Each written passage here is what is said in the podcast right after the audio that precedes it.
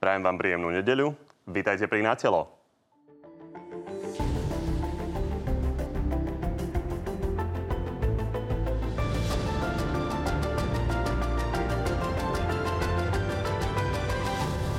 Koalícia sa stále nedohodla, ako ďalej. Za ľudí a SAS požadujú odchod Igora Matoviča z čela vlády.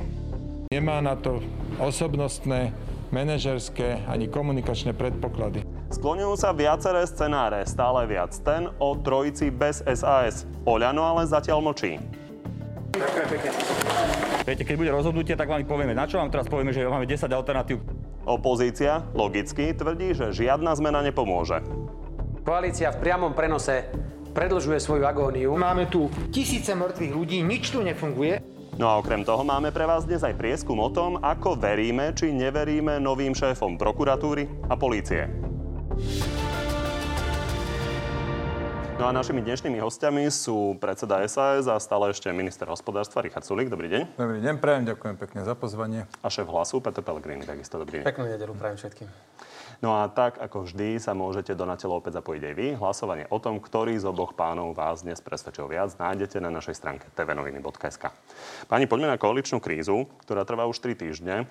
A Veronika Remišová tvrdí, že jednou z príčin, prečo trvá tak dlho, ste práve vy. A to kvôli vašim tvrdým výrokom voči Igorovi Matovičovi. Pozrime sa na to z premiéra spravil neschopného chudáka.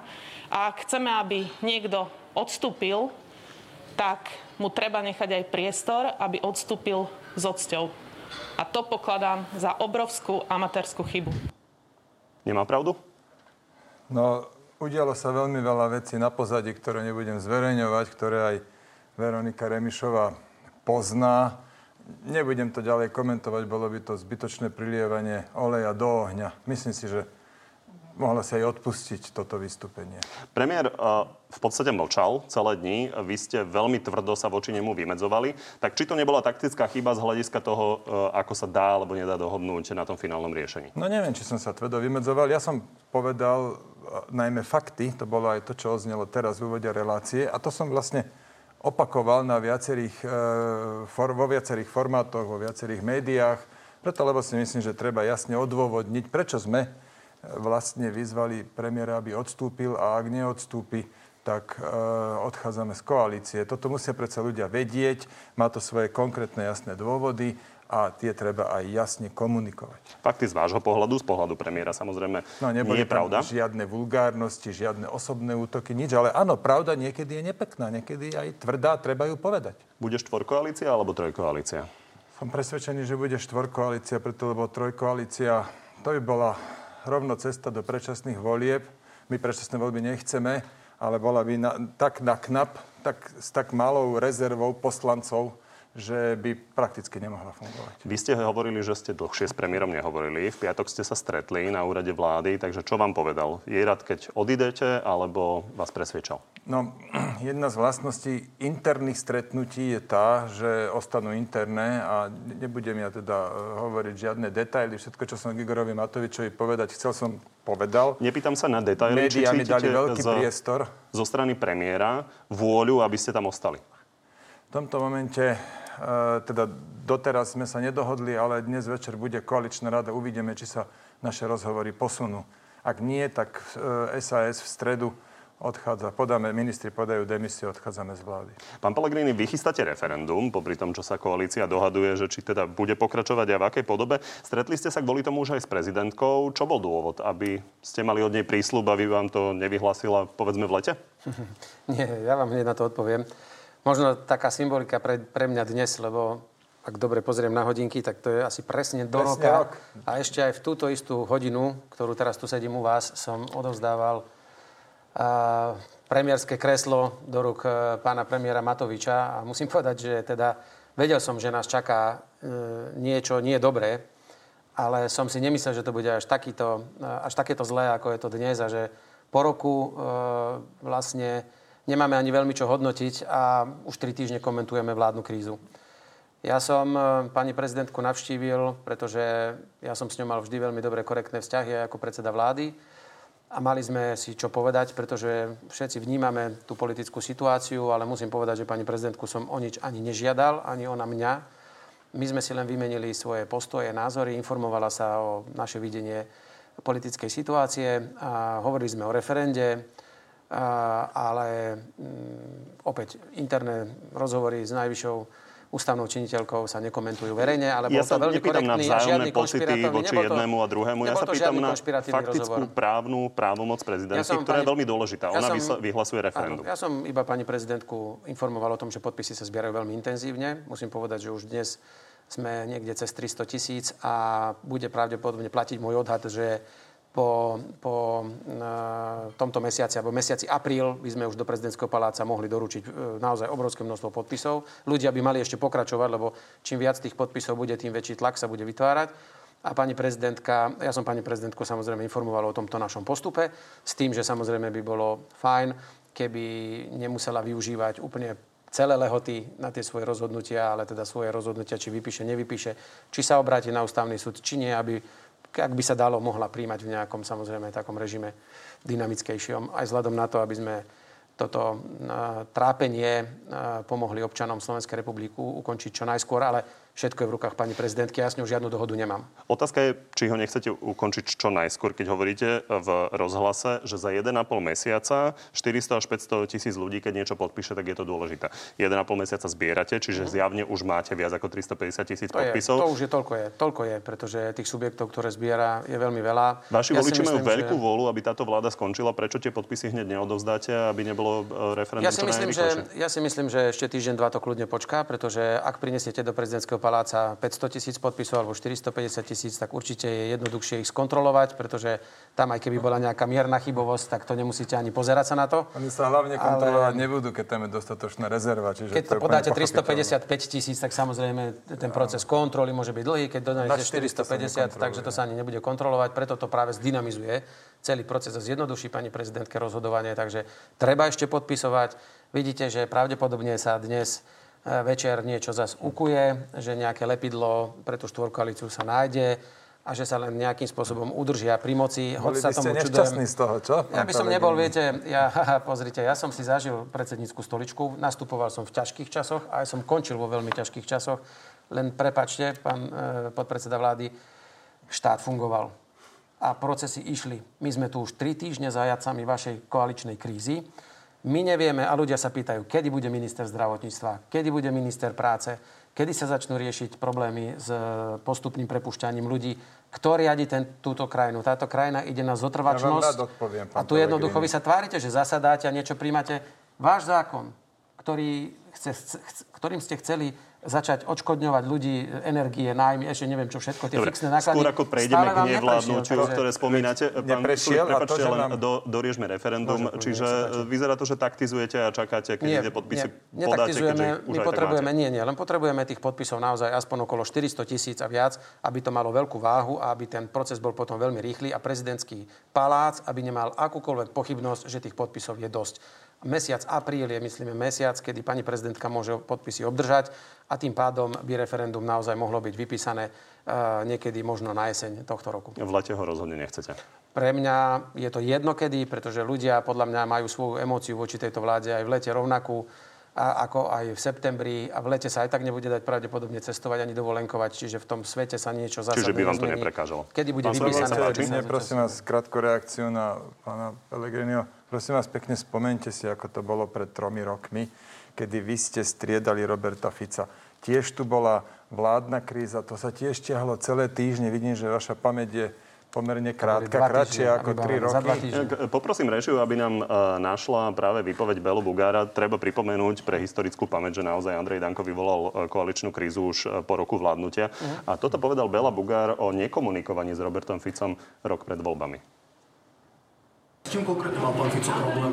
Musíte sa opýtať jeho. Viete čo, ja neviem, so mnou nekomunikuje. Narážky, že potom bude e, menšinová vláda, potom budú predčasné voľby. Nech sa páči. Čiže neboli ste na tom o nič lepšie, pán Pelegrini, tiež vládna kríza, ale ono musí to občas byť. Naše interné problémy my si vyriešime sami. Vám čo skôr by mohlo dať na zamyslenie, že, že prvýkrát ste sa stali premiérom preto, lebo tu bola obrovská nenávisť voči Robertovi Ficovi. Teraz sa stanete premiérom, ak sa stanete, ak budú voľby, preto, lebo je tu obrovská nenávisť voči Igorovi Matovičovi. Vy sa nestanete premiérom preto, lebo máte pripravené dobré riešenia. Že viete, čo s krajinou. Pozrite sa napríklad na, na, tú, na, na túto COVID pandémiu, že ja som sa vás že minulé opakovane pýtal, aké sú vaše návrhy, lebo vy len kritizujete no, dobre, na všetko, aby sa nám to nerozbilo, nie. lebo k tomuto sa dostaneme v polovici relácie, tak poďme sa teraz za, zaoberať vašou vládou, lebo faktom je, že tá kríza s pánom Bugárom netrvala tak dlho, ako trvá tá vaša kríza. Uh, otázka je, keď hovoríte, aký zlý je premiér, Kríza že či ste tento vy... týždeň skončí. Tento týždeň bude po kríze. tak. Z SAS vo vláde? To vám neviem povedať, ako to dopadne. Kebyže to viem, tak pokryte dnes. Ale Dobre, tento tak týždeň si skončia všetky možné rozobrať lehoty. angažma SAS vo vláde, lebo keď kritizujete premiéra, otázka je, aký ideálny koaličný partner ste vy. Konkrétne pán poslanec Žiak, váš poslanec, obiehal s otázkami o podpore vlády opozíciu. Pozrime sa na to. Poslanci SAS chodia po opozičných poslancoch a žiadajú, aby sa hlasovalo o nedôvere vlády. No a sa priamo spýtal, že či budú podporovať vládu Igora Matoviča, keď my odídeme. To bolo celé. Pán Sulik, je štandardné chcieť udržať koalíciu a na druhej strane sa informovať, čo by bolo potom? No, a čo je na tom neštandardné? Však Miro Žiak sa spýtal niektorých opozičných poslancov, že či budú podporovať menšinovú vládu. Ja si myslím, to je úplne logická a pochopiteľná otázka. Dobre, tak sa poďme pozrieť na vaše výroky, ktoré hovoria o tom, že pán Naď to tvrdí, nahnevali ste ho e, vašim výrokom, že Oľano možno podržia odidenci z LSNS. Prepačte, ale aby niekto si myslel, že ja budem uh, vysieť na trenkách Mazurekovi, tak toto snáď asi nie. Hej? To asi už naozaj nie. No, toto bolo veľmi zaujímavé, preto lebo ráno, jak sme prichádzali na vládu, tak dostal pán Naď jasnú otázku, že teda, či budú vládnuť za pom- že v menšinovej vláde za pomoci hlasov od odídencov, od Mariana Kotlebu a on povedal, e, nič sa nedá vylúčiť, alebo niečo v tom zmysle. My sme na to vydali tlačovú správu a po vláde išiel druhýkrát pre novinárov, kde to mohol vysvetliť a, a opäť len povedal, nič sa nedá vylúčiť. Tak to je skôr otázka na neho, že či, ako teda plánujú vládnuť, ak by tá vláda bola menšinová. Máte informácie, že plánujú vládnuť Máte s ešte niečo v niečo tretie? Nie. Nemáte už? Aha. No, ja len teda som počúval pána Naďa, ktorý keď na, na jasnú otázku povie, ja to neviem vylúčiť, tak ako sorry. No. Smerujem len k tej pôvodnej otázke, či sa nevytláčate sami z tej koalície tými dr- drsnými výrokmi. Ale aké drsné výroky? My hovoríme v prvom rade fakty. A, a pravdu. A nezabúdajte, však my nie sme jediní, ktorí požadujú odchod Igora Matoviča, ale ďalších 80% národa. Prosím vás pekne, keď mám teraz slovo, dovolte mi jednu vec. Dnes vyšiel uh, v denníku Pravda článok, plný nezmyslov. Písal ho pán Miroslav Čaplovič a Lívia Černická. Ja tých dvoch autorov nepoznám, Bolo to ale už včera večer. prosím vás pekne, tak včera večer tri vety chcem povedať.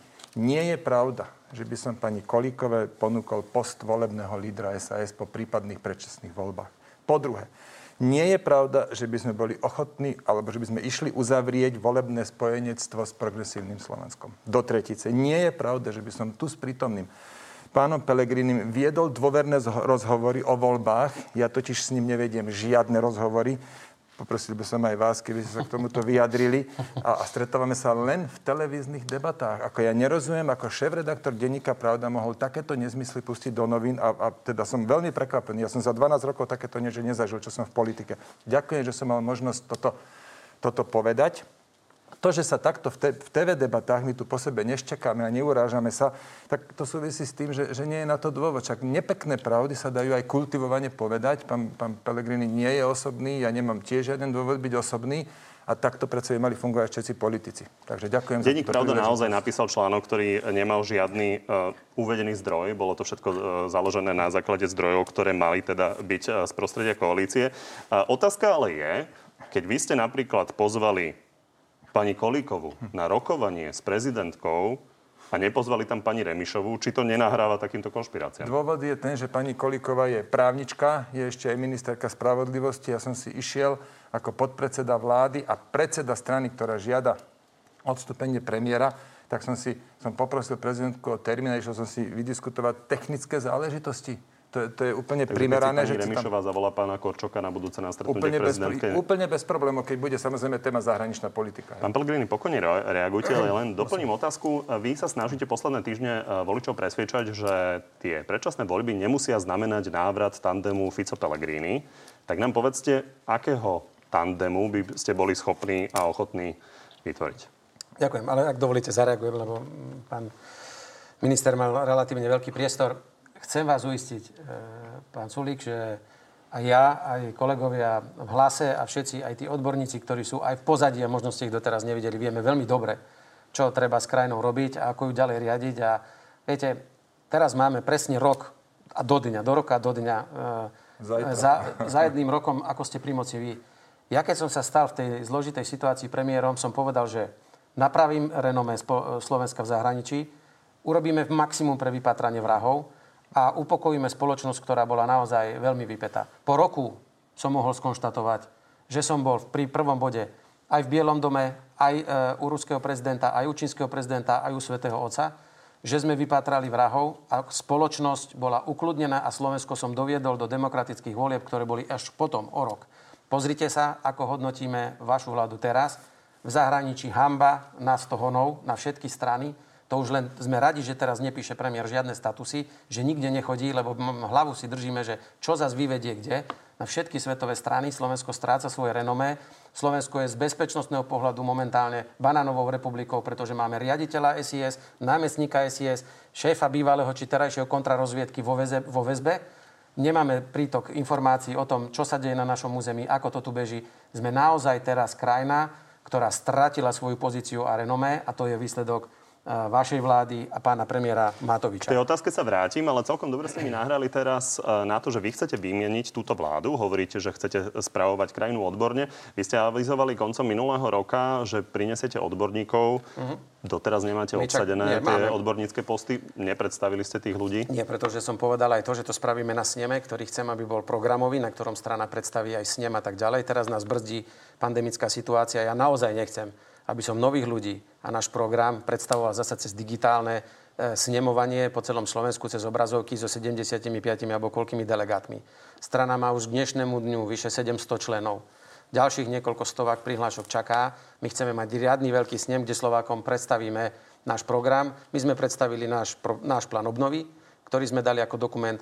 Krátkej dobe budeme publikovať náš pohľad na rozvoj nájomného bývania, náš pohľad na inovácie a rozvoj vedy a výskumu na Slovensku, vrátanie nášho programu. Chcem vás uistiť, že pracuje sa na centrále, naozaj to tam bzučí ako vúli a máme e, odborné skupiny a ľudia, nie každý sa chce dopredu ukázať, niektorí sa ukážu verejne a ja vám garantujem, že budete milo prekvapení, koľko ľudí dnes je ochotných a aj, aj odhodlaných spolupracovať s hlasom a prinášať nové, nové myšlienky. Ja len uh, počas pandémie ste slubovali, ste slubovali, že predstavíte vlastne ten odborný tým a uh, čo sa týka plánu no, obnovy, tam ste boli obvinení z toho, sa, že ste čas toho opísali. Ale to je zase veľká chyba, pretože viete, to zase hovorila nejaká pani z nejakej strany, ktorá nepredstavila vôbec nič. No a sa jej zazdalo, že ak náhodou sledujete svetové trendy, a hovoríte niečo podobné, ako hovorí aj krajiny V4, tak hneď ste obvidení z plagiátora, ale z plagiatorstva tu máme iných pánov, ktorí sedia vo vláde. No a ešte ste mi hovorili, že aj, k tomu, účet. že aj k tomu covidu neviem nič povedať. Aha, tak. tak prepačte, ja som ako predseda vlády začal čeliť covidu v tejto krajine. Ja som nastavil prvé a najdôležitejšie komplexné opatrenia a na tie ste vy len ako vláda nadviazali a vďaka tomu bolo leto na Slovensku také, ako bolo. Druhá vlna je čiste vo vašich rukách dnes sme žiaľ prekonali 9 tisíc e, obetí a nikto nevie, kde sa rútime, pretože to už, musím povedať na rovinu, vzhľadom na to, že sa venujete 3 týždne sami sebou, to už dokonca mňa nebaví to diskutovať v relácii. Ja k vám rád chodím, ale čo tu už viac poviem, ako som povedal pred týždňom, divadlo v priamom prenose.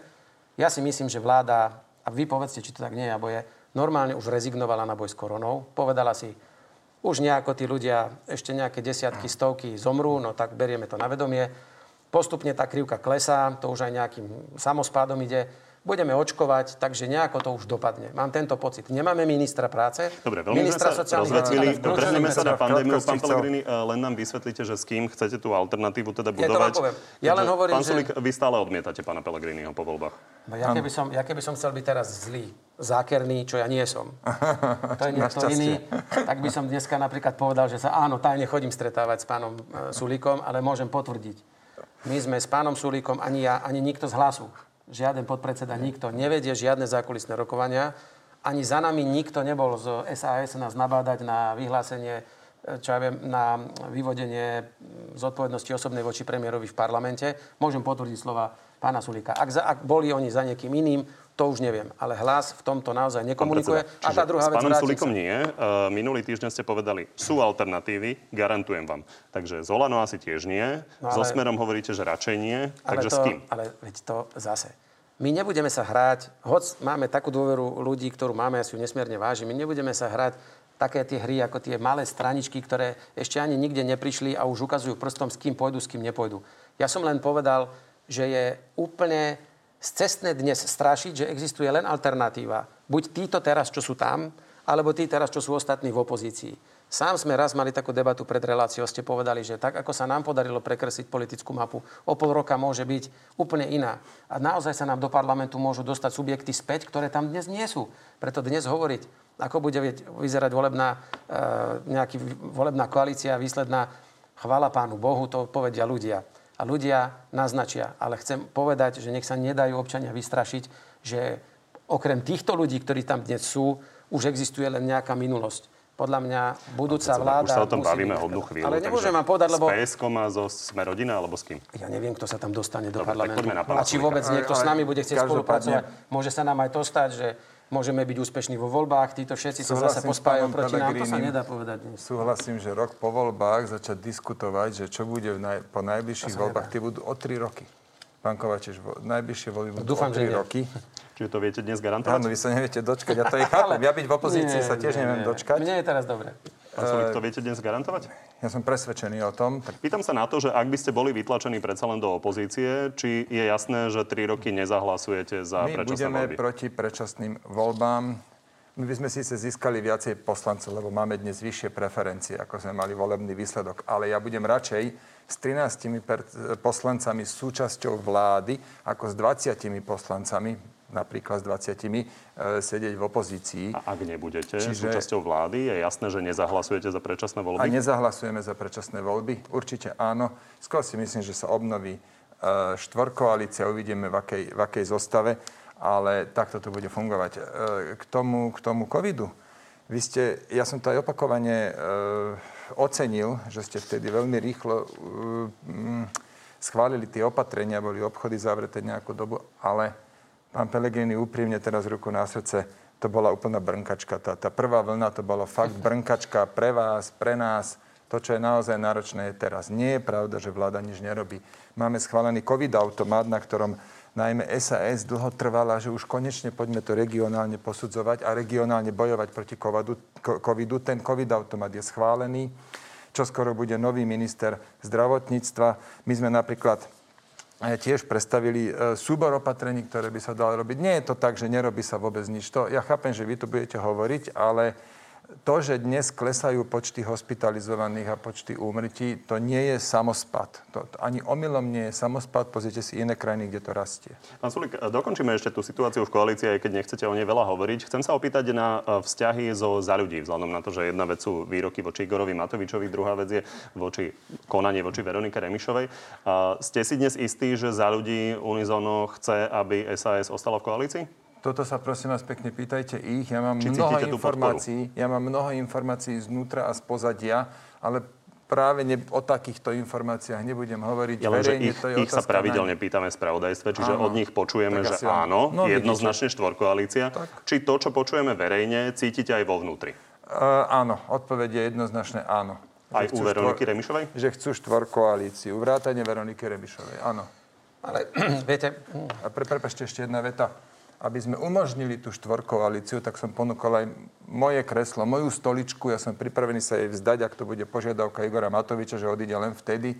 Čiže vidíte, my v SAS robíme všetko preto, aby fungovala štvorkoalícia. Alebo z mojej strany to bude obeta. Ja som vnímaný ako celkom úspešný minister. Už tými nápadmi sa to hemží. Vaša kolegyňa pani Ciganíková pred malou chvíľou povedala v RTVS, že by ste prijali, keby Igor Matovič bol minister, že to by bol kompromis. Ja si viem predstaviť rôzne kompromisy, ale nebudem mojim kolegom odkazovať cez médiá. To si, my máme dnes koaličnú radu o 18. tam si to prejdeme. Ale v čom by bol rozdiel, keby ste tam sedeli aj vy, aj pán Matovič? No, že predseda vlády bude niekto iný, lebo vládu vedie predseda vlády. sa tu pýtajte pána Pelegriniho, ktorý toto už skúsil. Čiže má rôzne kompetencie, ktoré nemá nikto iný. Vie, a viete, predseda vlády musí spájať. Musí hľadať ten kompromis, musí hľadať konzens. A ja si napríklad myslím, že Edo Heger toto dokáže. A to by vedel Eduard Heger aj s tým, že po boku by mal treba z vicepremiéra Igora Matoviča? Je na ostatných ministroch, akú sílu budú mať, aby, aby jednoducho vedeli, že my tu musíme spolupracovať spoločne. Nikto si neželá tie predčasné voľby. To, je, to že 95 poslancov je, je pravicovo, vo pravicovej koalícii, to je, to je tak naozaj, že zriedkavý moment a presne vieme, že po budúcich voľbách by to tak nebolo. Viete, viete, úplne zrejme, že nikto si neželá z vás predčasné voľby, veď ste tam rok a už vám to celkom tak po tých 12 rokoch abstinencie aj zachutilo, veď bavoráčiky, my, pán minister sem, pán minister tam, pán premiér, ale to je celkom logické a však to treba si priznať. E, teraz mali ste pred sebou, že 4 roky si pobudnete vo vláde, nech sa páči. A to dokonca nie je ani teraz dôležité, čo ja si myslím, aj keď si myslím, že po roku mi je smutno, že som mu musel odovzdať vládu takému človeku a takému zoskupeniu, ktoré z krajiny našej robí banánovú republiku. Vy ste povedali, že pán Matovič je jeden človek, ktorý nemá žiadne manažerské schopnosti, že to vedie od 9 5. Ako môžete mu zveriť nejaký rezort? Ak nevie vládiť, eh, riadiť vládu, Myslíte si, že on má schopnosti a vedomosti, aby mohol riadiť ministerstvo? Veď vy ste minister, vy viete, čo to je riadiť ministerstvo. A s podriadenými organizáciami. To je veľmi náročná funkcia. Nechápem, ako to môže byť. Pán predseda, Potom keď všetkom, ste naznačovali čo... to s tým papalášizmom, uh, tak no. sa chcem len opýtať, ako sa doriešila tá kauza okolo toho vášho letu do Dražďan? Nikto nič ma nekomunikoval, neviem, prečo ste toto spomenuli, lebo to nemá s papalašizmom nič Čo urobené. To je? Pýtam sa na to, že im zachytili bavoráčiky. Ja im rozprávam, ale tak viete, teraz sa rozprávame o roku ich vlády. Dobre, moja vláda je už dávno za, za mnou a ja si za všetkým, čo som spravil, to zaujíma, takže myslím, že je legitimné sa na to opýtať. Nech sa páči, nikto nič e, mi neposlal žiadnu faktúru, takže asi zliadli na to, že všetko bolo lege artis a v poriadku, ale no, chcem, môžem, môžem pokračovať? Veď to ľudia vidia, čo si títo páni a dáma, aj tá pani, čo bola prvá v, čo nadávala na pána Sulika v prvej dokrutke. Veronika Remišová. Pani Remišová. Vidím, Veď ona... Nie, mi vypadlo, pardon. Uh, ona prvá povedala predsa v televíznej relácii, že jediným riešením je odchod pána Matoviča a pána Sulika. Veď ona to prvá rozprávala. Teraz zasa vyčítala jemu, že prečo povedal to. Pána Naď zazimiem, vy si to myslíte vážne. Teraz nie vy, ale pýtam sa aj vás, vy si to fakt myslíte, že títo ľudia, čo si na seba povykrikovali za tri týždne posledné, že to si zasa akože zajtra, od zajtra bude tu láska, mier medzi nimi a že to môže fungovať. Oni sa ľudsky tak rozhádali a dohádali. Také škaredé veci si povedali, že to nemôže fungovať ďalej a si kupujú len čas. A viete, najhoršie je, že trpí krajina. Prečo pán Sulík ste povedali, že čo skoro bude mať krajina ministra zdravotníctva? Prečo ho nemá už od minulého týždňa? Prečo krajina nemá už od minulého týždňa ja ministra poviem práce vám, sociálne? Prečo nemá? Hlasím sa. Prečo ste pán si dali 10 dní ja len a ďalších 10 dní? To, čo hovoril pán predseda Pellegrini, myslím si, že nemusíte byť opozičným lídrom, aby ste sa pýtali na to, či je možné, keď sa ľudia takýmto spôsobom dohádajú, e, aby vládli v pokoji ďalšie 3 roky. Áno.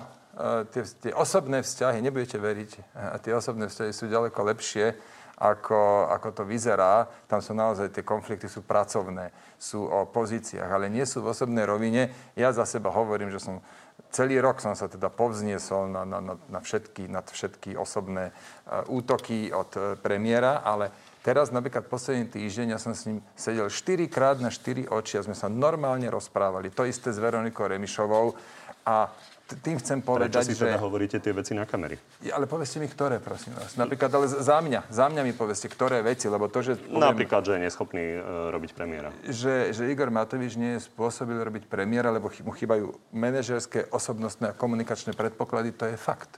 To jednoducho je holý, to vidí každý.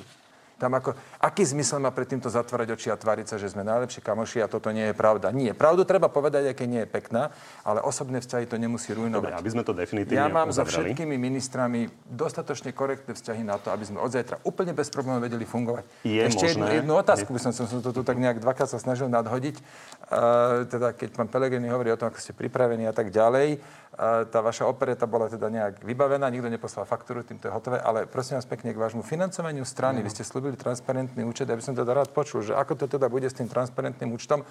Lebo to je taká neduha slovenskej politiky, že vzniknú nové strany, nevedia vysvetliť financovanie a, a potom samozrejme musia splácať eh, kade komu dlhy. V tomto je to absolútne čisté. Transparentne informujeme o financovaní od prvého dňa na našej stránke. Môžete si pozrieť každého máte jedného darcu. Účet? Transparentný účet budeme mať na všetky voľby, ktoré musíme mať Dnes predsa, ako môže mať transparentný účet, e, som povedal, že budeme transparentne informovať a transparentne máme v každé jedno financovanie zverejnené aj do 1000 eur, aj nad 1000 eur. Pozrite si darcov, je tam suma a z tej zatiaľ normálne žijeme. Všetky, všetci darcovia sú na stránke. Všetci sú tam. Žiadne fiktívne financovanie, ja si na to dávam veľký pozor, ani to nedopustím, pretože raz stranu chcem opustiť s pocitom, že není strana nikomu nič dlžná, nikomu nič zaviazaná a nový pán predseda alebo predsednička môže vládnuť ten, bez toho, ten aby niekto držal účet ste vyslúbili pred ja som. Povedal, tam, kde je účelný, bude transparentný a tam, kde je, bude transparentne informované. Nebude, no. Lebo ja neviem, či napríklad výplata niekomu môže byť na transparentnom účte, aby ste videli, koľko, keď je to osobný údaj, koľko zarába výplatu nejaká sekretárka. Neviem, či to vy máte. Hej? Tak to, či, u vás, či to je tak. Myslím ja si, to že neviem. o našom financovaní nie sú najmenšie Ale ja hovorím, ja hovorím len o tých rokov. veciach. Lenže, lenže, viete, ja takú malú technickú poznámku... Prepačte, len... aby sme definitívne uzavreli tú koaličnú krízu a mohli sa zaoberať uh, Ja pandemickou krízou. kríze tiež ešte iba záver. Dobre, Vy tak- ste povedali na pána Matoviča, nie je schopný exekutívy. Čiže ani minister by nemal byť. Nechytajte ma za slovička. Ale dobre, pán Naď vám odkázal. Ja, nehovor, ja hovorím, že sa nedá vládnuť s Richardom Sulíkom, lebo je vulgárny, drzý, neslušný, uráža ľudí na rokovanie vlády, čo Igor nikdy nerobí. No však toto si vy rozprávate a hovoríte, že vaše medziludské vzťahy sú nádherné. To nehovorím ja, som vám len teda zacitoval. Dostatočne. Naše, tie medziludské vzťahy sú dostatočne robustné, aby zniesli aj takéto výroky, aby zniesli fungovanie Preto vo moja vláde. posledná otázka ku koaličnej kríze znie, či nie je dnes pravdepodobný scenár, že Richard Sulík oznámi svoj odchod a odchod ďalších ministrov v útorok. V stredu a teda bude pozbavený tých funkcií a treba vo štvrtok alebo v piatok odíde Igor Matovič a bude pokračovať trojkoalícia.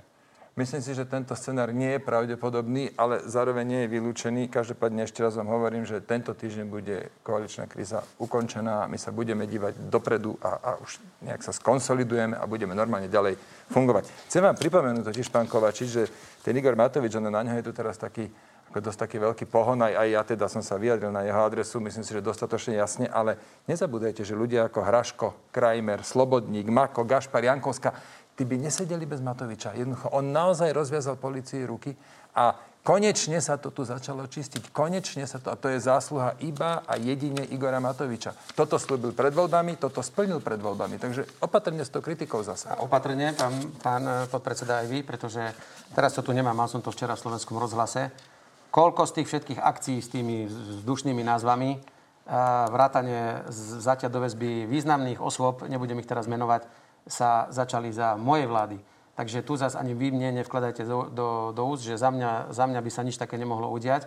My sme rozviazali policajtom ruky a mnohé veľké akcie dobytkár a neviem čo všetko sa začali už rozpracovávať počas môjho vedenia vlády a dokonca mnohé exponované osoby išli už za môjho vedenia vlády do, no, basy. A vy pokračujete, Áno, ale pán nemôžete ani mňa obviniť, že som nad niekým držal ochranu ruku. Ja ako vás, ja vás vlády. neobvinujem, len hovorím, že bez Igora Matoviča by jednoducho táto doslova, doslova smršť, to by to jednoducho nebolo bez neho. Pán predseda, jedna to vec je ešte vaše jednu vec, jednu vetu o vám- tom, že- Dovolíte že- mi jednu vetu, prosím vás ešte, že, že nezabúdajte, že koho nominanti sú za, za mrežami. No však s, aj- výnimkou, s výnimkou šéfa Sisky. A jeho námestníka. A jeho námestníka. Sú to všetko nominanti, ktorých je niekde, to sú desiatky, to znamená, že 50 osôb. Viete? Sú to všetko vaši nominanti. Lenže viete, čo je dnes najhoršie? Že dnes sú najbližší priatelia špeciálneho prokurátora Daniela Lipšica vo väzbe. Pán Beňa, pán riaditeľ SIS Čolinsky. Tak toto mi povedzte, kde sme sa to dostali, že kamaráti špeciálneho prokurátora etalónu najväčšej spravodlivosti sú dnes zobratí do väzby. Čo to je za signál? Toto je to, čo sme chceli, aby tu ten, na ten Slovensku signál bolo? je bez pochyby zlý. To, berte to ako kolaterálnu škodu toho, že konečne sa to tu začalo riadne čistiť. No kde sa rúbe, lietajú triesky. Občas sa to stane aj Nemyslím takéto. si, že bude koniec vládnej krízy, pretože vy to hovoríte, asi viete, tak vás niečím dneska večer kúpia. Ja si myslím, že ste vy otvorili džina z flaše a teraz si len hľadáte každý, aj pani Remišová, aj vy, ako z toho výjsť von, bez toho, aby ste dosiahli čo najväčšie e, straty a neboli na smiech ľuďom, že ste najprv mali veľké reči a nakoniec skutek utek. Keď odídete a bude trojkoalícia, to neznamená žiaden koniec krízy. Ale keď tu v priamom prenose hovoríte pánovi Kovačičovi, že kríza sa budúci týždeň končí, tak pravdepodobne už riešenie máte, tak prosím, nenaťahujte nás všetkých do stredy. Krajina potrebuje leadership, riadenie. Urobte to Teraz dnes mne vy a zajtra ráno, úst, pán- zajtra ráno to už Pán spravte. Pelegrini, teraz prosím vás, mne vy nevkladajte do úst, že už poznám riešenie. Ja vám hovorím postoj SAS. Postoj SAS je, je, je čitateľný, je konzistentný. Čo hovoríme, to robíme. Akože čo si myslíme, to hovoríme, čo, čo, čo to hovoríme, to robíme. Ľudia už potrebujú výsledky nejakej práce vidieť a nie toto trojtyžňové divadlo, prepáčte. Ale vy ste tiež tri roky dozadu otravovali verejnosť s tým, keď ste sa menili za Fica. To trvalo a ešte raz vám 10 dní aj s cestou. Ešte raz vám pripomínam, vy ste sa stali premiérom preto, lebo tu bola veľká nenávisť eh, voči, voči Ficovi a keď sa stanete premiérom opäť, tak to bude opäť len kvôli nenávisti, ak, tentokrát voči Matovičovi. Ak by som sa raz stal predsedom vlády, to nebude na základe toho, čo si vymyslíte, ale na základe toho, čo si budú myslieť občania Slovenskej republiky a aká bude ich motivácia. Ale to je možno. Ja neviem, či sa tak niekedy stane, ale to nechajte na voličov a to nebudete rozhodovať ani vy, ani ja, kto bude ano, ďalším predsedom. Ale spravíme všetko preto, aby sa tak nestalo. Pre korektnosť a kontext dodám k vašemu výroku, že tie akcie boli roz, rozrobené za vás. To je samozrejme diskutabilné, lebo iné boli rozrobené po vás, ale podstatné je, že sa vám vytýka, že vy ste boli nominantom Smeru a dlhoročným politikom a diali sa tie veci naozaj vtedy, tak keď ste boli členom to Smeru. by som sa teraz tiež mohol spýtať, že či teda pán minister Sulík nesie morálnu a politickú zodpovednosť za šéfa SIS. No tak mi asi odpovie, že on sa stará o rezort hospodárstva ani netuším, čo sa tam Nie je to ani len nominant SAS, no, pozor, tak je to nominant Sme rodina, ich sa no. musíte pýtať. A my, my sa nebavíme o nominantoch veď SNS. Veď, ale Počkajte, ja pán hovorím, Pelegrini, ja hovorím, keď ste vyzývaní na politickú zodpovednosť. Ale, ale veď pán Gašpar napríklad nebol nominant SNS alebo Mostu, ale Smeru. Vy ste to tam kryli celé roky. Dobre, pán, sa toto naozaj nebolo našou témou. Je korektné samozrejme, aby ste si vymenili na to názory, ale aby sme stihli tie ostatné témy, ktoré aktuálne sú. E, pán Sulik, e, pán e, Pelegrini sa pýtal, prečo to nevyriešite dnes, tú koaličnú krízu, prečo to nevyriešite dnes? Ja tú koncovku nepoznám, ale viem, čo urobí SAS najneskôr v stredu a viem, že dnes nás čaká koaličná rada. No a potom ešte k tomu nominantovi SIS, na, teda nominantovi Smerodina na SIS. Pán Kolár už povedal, že on má dvoch, troch dobrých nominantov. Čiže vy akceptujete, že Smerodina bude pokračovať v, v nominovaní šéfa SIS? No, Pozrite sa, šéf SIS je, je funkcia, ktorá podlieha priamo premiérovi. Neviem, ako to bolo za vašej vlády, ale ja som už pred rokom bol prekvapený, že to Igor Matovič pomerne ľahko vážne pustil. Toto je funkcia, ktorú, ktorú by mal disponovať e, premiér. A preto e, nový premiér by mal do toho najviac hovoriť, že kto, obsa- kto bude nový šéf SIS. No, pán Kolár už sa hotuje navrhovať ďalších kandidátov, čiže nebudete mať s tým problém. Ja v tomto určite podporím nového premiéra, aby, aby on si povedal, kto bude šéf SIS. To je funkcia, ktorá patrí pod premiéra. Áno, z ústavy tak pa, patrí, to je absolútna pravda. Dokonca mm, dnes e, jeho navrhnúť môže len predseda vlády na vládu a menuje ho prezidentka. A on sa aj zodpoveda priamo len predsedovi vlády, môže byť nominantom, koho chce. Pre mňa bude skôr dôležitejšia iná vec, a chcem to tu veľmi jasne povedať. Nech je to odborník a nech je to hlavne ale nejaký taký pevný človek morálny, pretože tam môže dojsť kedykoľvek k takému nutkaniu niektorého člena vlády a premiéra e, využiť službu aj na monitorovanie jemu nepohodlných ľudí alebo niekoho, kto sa mu nepozdáva a tak ďalej. To sú veľmi nebezpečné veci, preto skôr treba apelovať na to, aby to bol človek, ktorý bude službu viesť len v zmysle zákona, iba v zmysle toho, čo služba môže robiť a bude odolný voči akýmkoľvek chuťkám niekoho špiclovať alebo špehovať. Ja len tiež pre poriadok dodám, že tieto otázky e, vytváral aj e, nominant za bývalej vlády, keďže ho nominoval pán Danko. No, ja som ho už len zdedil, ja som už potom službu Dobre. neriešil. Páni, poďme na e, avizovaný prieskum. Pýtali sme sa tento raz na dôveryhodnosť policajného prezidenta, generálneho prokurátora a špeciálneho prokurátora. Ako to odhadujete? Aká bude dôveryhodnosť voči týmto pánom? Ja osobne si myslím, že najvyššiu dôveryhodnosť aj vzhľadom na to, ako bol zvolený a ako sa ukazuje po zvolení do funkcie svojimi aktivitami bude mať pán generálny prokurátor. Viete to odhadnúť? Netuším, ale myslím si, že z týchto troch bude mať najväčšiu dôveryhodnosť. Ja si netrúfam povedať. Fakt, neviem. Normálne teraz, keď sa za tým zamýšľam, neviem. Dobre, tak sa poďme pozrieť na tie výsledky. Vidíme, že Marošovi Žilinkovi dôveruje 48% ľudí, naopak nedôveruje necelých 35%. Petr Kovařík, u toho je vidno, že zatiaľ ho časť ľudí neregistruje alebo na ho nemá názor, takže 21% ľudí sa k nemu vyjadriť nevedelo. No a dôveruje mu 34%, nedôveruje 45%. No a naopak na Daniela Lipšica má nejaký názor takmer každý. Tam je to 33% na dôvera, 62% na nedôvera. A poďme sa ešte pozrieť e, na názory voličov jednotlivých strán, lebo tam sa tie pohľady naozaj značne líšia pri všetkých troch pánoch. Maro Žilinka najmenej boduje u voličov Smeru a SNS, z ktorých mu verí niečo vyše tretina. Najviac u nás. Naopak najväčšiu dôveru má u priaznivcov za ľudí, P za obyčajných ľudí, z ktorých mu veria 3 štvrtiny, či dokonca 80% v prípade SAS, ako spomína pán Sulík. Policajný prezident má najnižšiu dôveru u voličov Smeru hlasu a Kotlebovcov a cez 70% má len u voličov Oľano. Podobne dopadol u voličov Olano aj Daniel Lipšic, tiež mu verí cez 80% v tomto prípade. Naopak v prípade voličov Kotlebovcov a Smeru len 20% a v prípade voličov Hlasu dokonca len 15%. No, každopádne jedna krátka poznámka. Aj Daniel Lipšic, aj Maro Žilinka je teda, že je nebe a dudy rozdiel oproti tomu dú, ktoré sme to mali predtým, pán Trnka a pán ako sa volá, Kováčik. No tak ja by som mohol tak odľahčene povedať, tak čo sa už bojíte, už sa potom na Slovensku nič nemôže zle ani vrátiť, ani zle sa stať. Nech by boli voľby akékoľvek, keďže máme takýchto dvoch elitných aj špeciálneho, aj generálneho. Máme dobrých, máme dobrých. No tak potom, Dobre čo sa bojíte volieb? Už sa sem nemôže zlo nikdy vrátiť, Hej, tak takže, takže tým pádom e, naozaj už nemusíte tu strašiť ľudí, že výsledkom volieb sa tu vráti niečo zlé. Ja sa... Však máme tu elitných ľudí, ktorí to tu všetko dohliadnú, tých nepoctivých pozatvárajú, poctivých nechajú ja tak. Ja sa bojím tak, volieb, tak, že sa vráti smer 1 a smer 2, to máte pravdu, a... ale prokurátorov máme dobrých. Nedáte si pokoj s tým smer 2 alebo s niečím. Mám, ja si, sa párkrát pomýlili. Mám si ja vám to SAS vymyslieť iné nejaké slovíčka, budem vás tak nazývať. To je nedôstojné Mali by ste prosím rešpektovať, že sa, volíme, že sa voláme hlas, že máme to v registrácii z ministerstva vnútra. Také Ej. dôstojnosti od vás by som trošku očakával. Dobre, ja tiež nekomentujem kade koho, kto kde odskakoval a preskakoval, ale volám ho tou stranou, ktorou sa momentálne prezentuje a rešpektujem to v plnej miere. A nerobím si srandy z názvov. To sa môže stať. Ja som sa pomýlil asi dvakrát komplet. a to bolo tak všetko, ale by som vás poprosil. Ale ja nie som, len troška také slušnosti do toho voviesť by nezaškodilo. Inak to, to, toto beriem ako novú éru slovenskej politike, že keď poviem smer 2 a vy sa do, dožadujete, že ale tak trošku slušnosti, aký sme my smer, to je dobré, lebo tu vidie, čo ten smer tu všetko napáchal. Dokonca vy sa voči tomu ohradzujete, že ako pán Sulik, správajte sa slušne a nenazývajte ma smer 2. To, to, to, je, nie, to tak, je dobrý moment. Ja, ne, ja chcem, aby ste neurážali názov našej strany a tých všetkých členov, ktorí vstúpili do hlasu a zaslúžia si, aby ste aj ich stranu nazývali tak, ako sa volá. Dobre, pani, poďme na prokurátorov.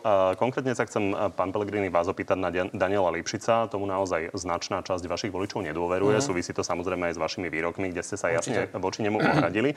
No a chcem sa opýtať, keďže ste mali strach z konfliktu záujmov, tak prvý veľmi rýchlo prišiel, jeho priateľ Vladimír Pčolinský bol zadržaný a on urobil vlastne to, čo sluboval, čiže uh-huh. prevzal vedenie tejto kauzy pán Kysel, jeho zástupca. Uh-huh. Takže urobil niečo zlé? Neurobil, ale on vlastne bude v polovici kauz nerobiť nič, lebo on bol zapletený vo všetkých kauzach. Na jednej strane ako obhajca obvinených, na druhej strane ako tých, ktorí zase podávali trestné oznámenia.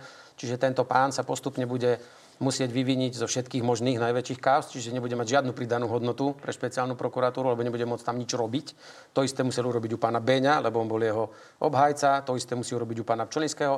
A keď si pozrieme, kde všade sme videli tvár Daniela Lipšica pri všetkých veľkých kauzách, tak pri všetkých sa bude musieť on vylúčiť. To znamená, čo je nám akým prínosom. To je presne výsledok toho. On síce koná správne, v zmysle zákona, však inak ani nemôže, no ale to je výsledok, keď dáte politika bývalého aktívneho do funkcie špeciálneho prokurátora. Keby tam bol napríklad pán Kysel, no tak ten by sa nemusel vylúčovať z ničoho a mohol by ako e, šéf špeciálnej prokuratúry toto všetko riešiť. Teraz musí, odrobiť, musí to odrobiť za Lipšica on. No. Je, je, ako je na tom niečo pravde, na druhej strane, keď to porovnám s pánom Kovačikom, ten sa rovno vylúčil z úplne všetkého. Čiže hovorím vám, oproti tomu, čo tu bolo doteraz, to je pán Dobroslav Trnka a pán e, Dušan Kováčik. Sú títo dvaja prokurátori, Daniel Lipšic a Maro Žilinka. To je, že nebe a Pán Kysel bol kandidátom, teraz robí zastupujúceho e, šéfa vlastne v týchto kauzach. Či, či nebola chyba dať tam pána Lipšica? No, pozrite, rozhodla Národná rada, hotovo, dostal väčšinu hlasov. Veľká škoda, že nerozhodla Národná rada rovnako ako v prípade pána generálneho prokurátora. Pán generálny prokurátor dostal 130 hlasov, nevydanú podporu pán Daniel Lipšic ledva naškrabal podporu čisto len vládnej koalície. Nie, to znamená, ledva, ale no bolo to len 70 niečo, to nebolo vôbec 90, koľko máte ústavnú väčšinu. To len tak prešiel. To znamená, že tá podpora nie je taká silná a aj preto si myslím, že ukazuje, že nebola to úplne najlepšia voľba. Nie kvôli možno, že jeho schopnostiam, odbornosti. Bol to aktívny politik, ktorého meno sa kade tade e, naozaj hovorí. A čítali sme rôzne rozhovory s kadekým aj v novinách, ktorý spomína aj meno Daniela Lipšica. Nemiem, že sa, ne, nemyslím si, že sa cíti úplne akoby tak komfortne v tej stoličke, že bude môcť podať 100%. Možno ešte komentár k, k pánovi Žilinkovi, lebo tam je naozaj značná dôvera vašich voličov voči pánovi Žilinkovi. A on sa v podstate asi najviac viditeľnil medzi bežnými ľuďmi tento týždeň tým útekom, keď sa ho novinári pýtali na kauzu uneseného Vietnamca. Pozrime sa na to. Pán Žilinka. Pán Žilinka, prečo sa nechcete postaviť pred novinárov?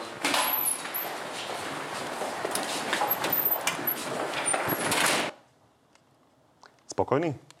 Ale nie, toto, toto vždy vypali zle. Ja teda si naozaj dávam veľký pozor, aby som... On nemá toľko mediálnej skúsenosti, ako napríklad my dvaja. A toto vypali vždy zle, keď utekáte pred novinármi. Na druhej strane, počujete, ja som zažil v tak nezmyselných prípadoch, že mňa naháňali novinári, že ja ľudsky chápem úplne jeho reakciu. Čo je možno, že toto dôležitejšie... nie je nezmyselný prípad. Tu naozaj aj koaliční poslanci, ktorí tam sedia a vaša pani poslankyňa Zemanová je členkou Brano bezpečnostného výboru, majú pochybnosti o vyšetrovaní tej kauzy a pán Žilinka odmieta sa postaviť pred no, novinárom, toto novinárov za, a vysvetľovať Toto to. považujem za, za... A obávam sa, že za väčší problém, že teda ako to s tou kauzou bolo naozaj, lebo pokiaľ som, ja ne, ja sa nevenujem bezpečnostným otázkam, ale pokiaľ som zachytil, tak uh, tam ostalo niekoľko dôležitých otázok nezodpovedaných uh, ohľadne toho únosu. Čiže ja teraz nemám na toto odpovede. Chcem veľmi dúfať, že pán Žilinga si za, za, zachová svoju tradíciu, že za 30 rokov svojej kariéry nemal jedno pochybné rozhodnutie a chcem teda veriť, že v tomto pokračuje. Ale áno, otázniky vznikli, to treba na rovinu povedať a bolo by lepšie, keby ich všetky e, vysvetlil. Dobre, pani, tak poďme na záverečnú rubriku.